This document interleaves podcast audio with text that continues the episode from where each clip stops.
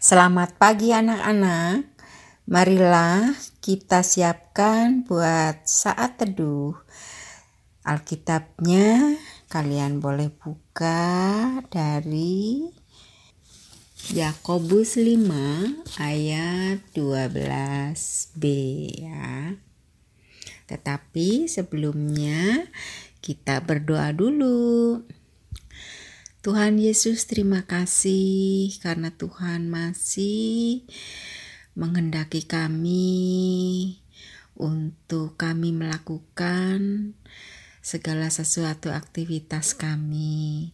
Tetapi sebelum memulai kami beraktivitas untuk pekerjaan kami, kami mau mendahulukan mempelajari, mendengarkan, memahami firman Tuhan melalui saat teduh yang akan kami lakukan bersama anak-anak kami. Tuhan, berkati kami, Roh Kudus-Mu mengalir buat kami sehingga kami dapat memahami isi daripada firman Tuhan yang akan kami pelajari. Dalam nama Tuhan Yesus kami berdoa. Amin.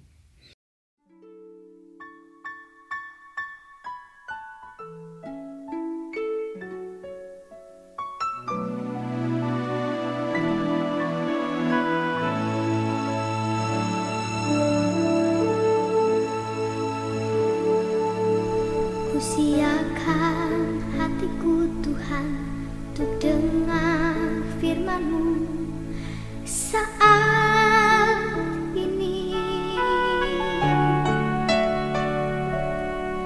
Ku sujud menyembah-Mu Tuhan, masuk hadirat-Mu saat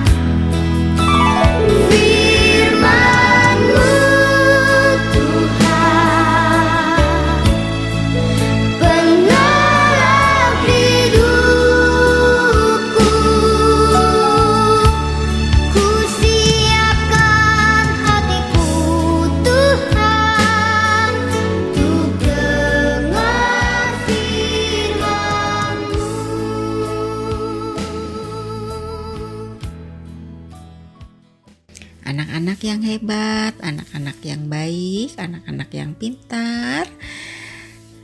Kalian sehat-sehat ya dan tetap semangat.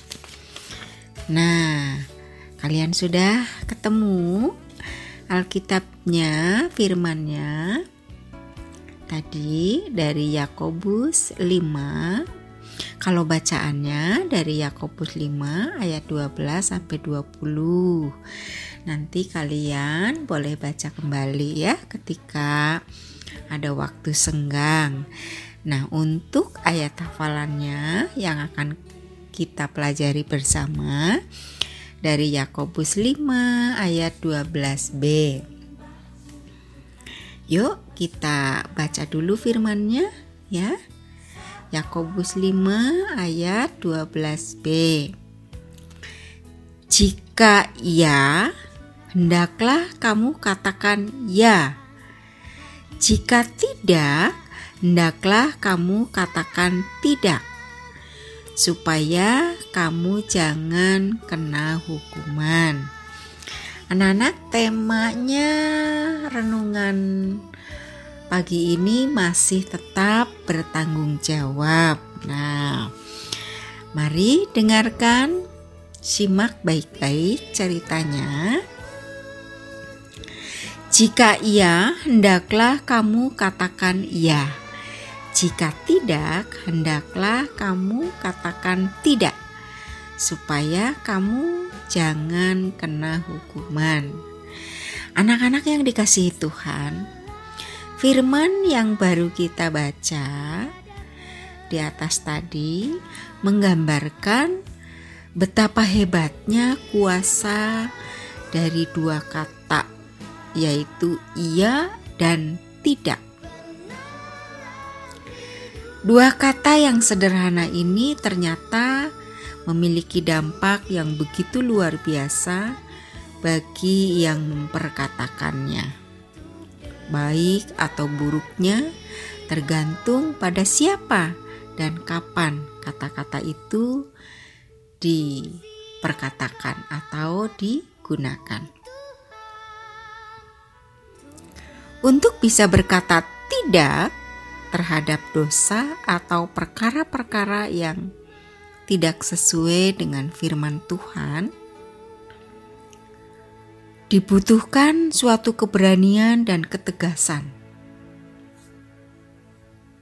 Coba anak-anak perhatikan. Apa yang dikatakan oleh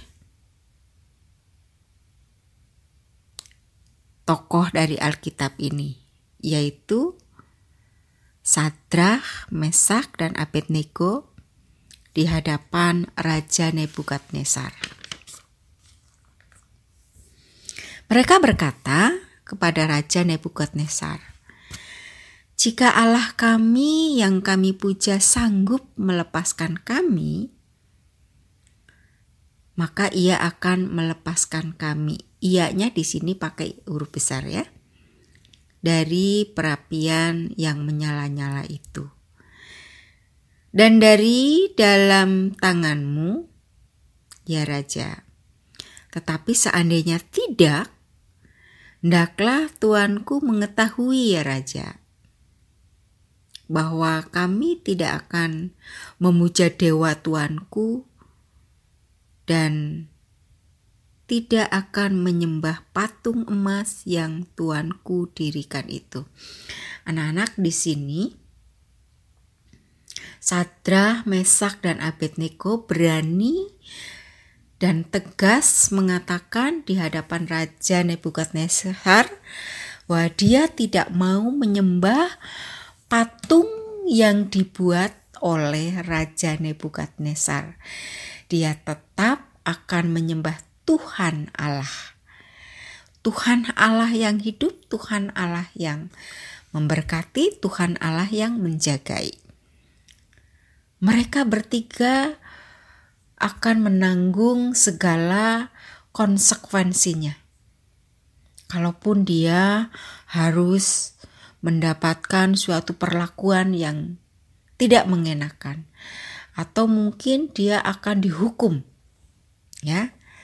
Nah, tetapi dia tidak gentar.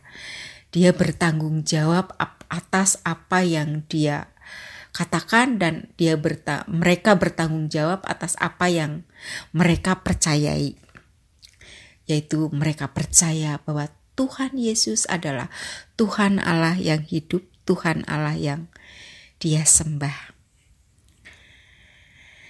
Tiga orang muda ini yang sangat berani berkata tidak terhadap Raja Nebukadnezar.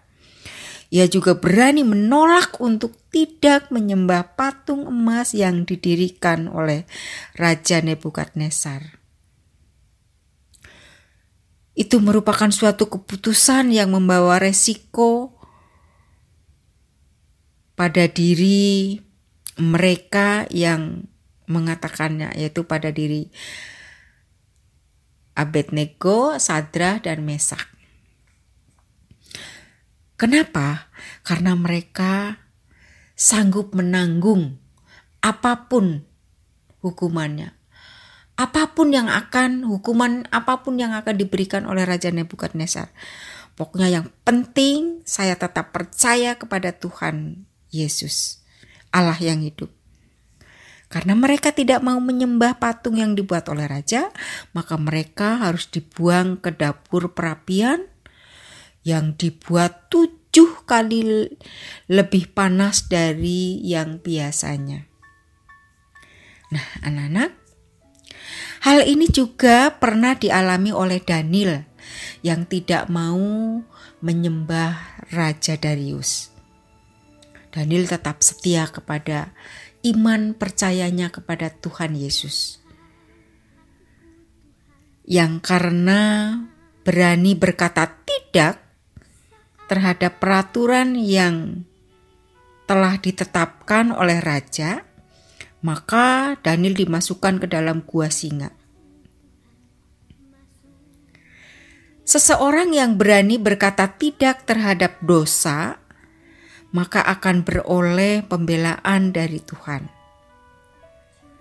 Seperti Sadrakh, Mesak, Abednego dan juga Daniel mengalami pembelaan daripada Tuhan, mendapatkan mujizat yang luar biasa, mereka semua diselamatkan oleh Tuhan. Ketika Daniel di dalam gua singa, Tuhan selamatkan mengirimkan malaikat-malaikatnya. Ketika Sadrakh, Mesak dan Abednego dimasukkan ke dalam dapur api, mereka juga Tuhan tolong, Tuhan mengirimkan malaikatnya untuk menyelamatkannya.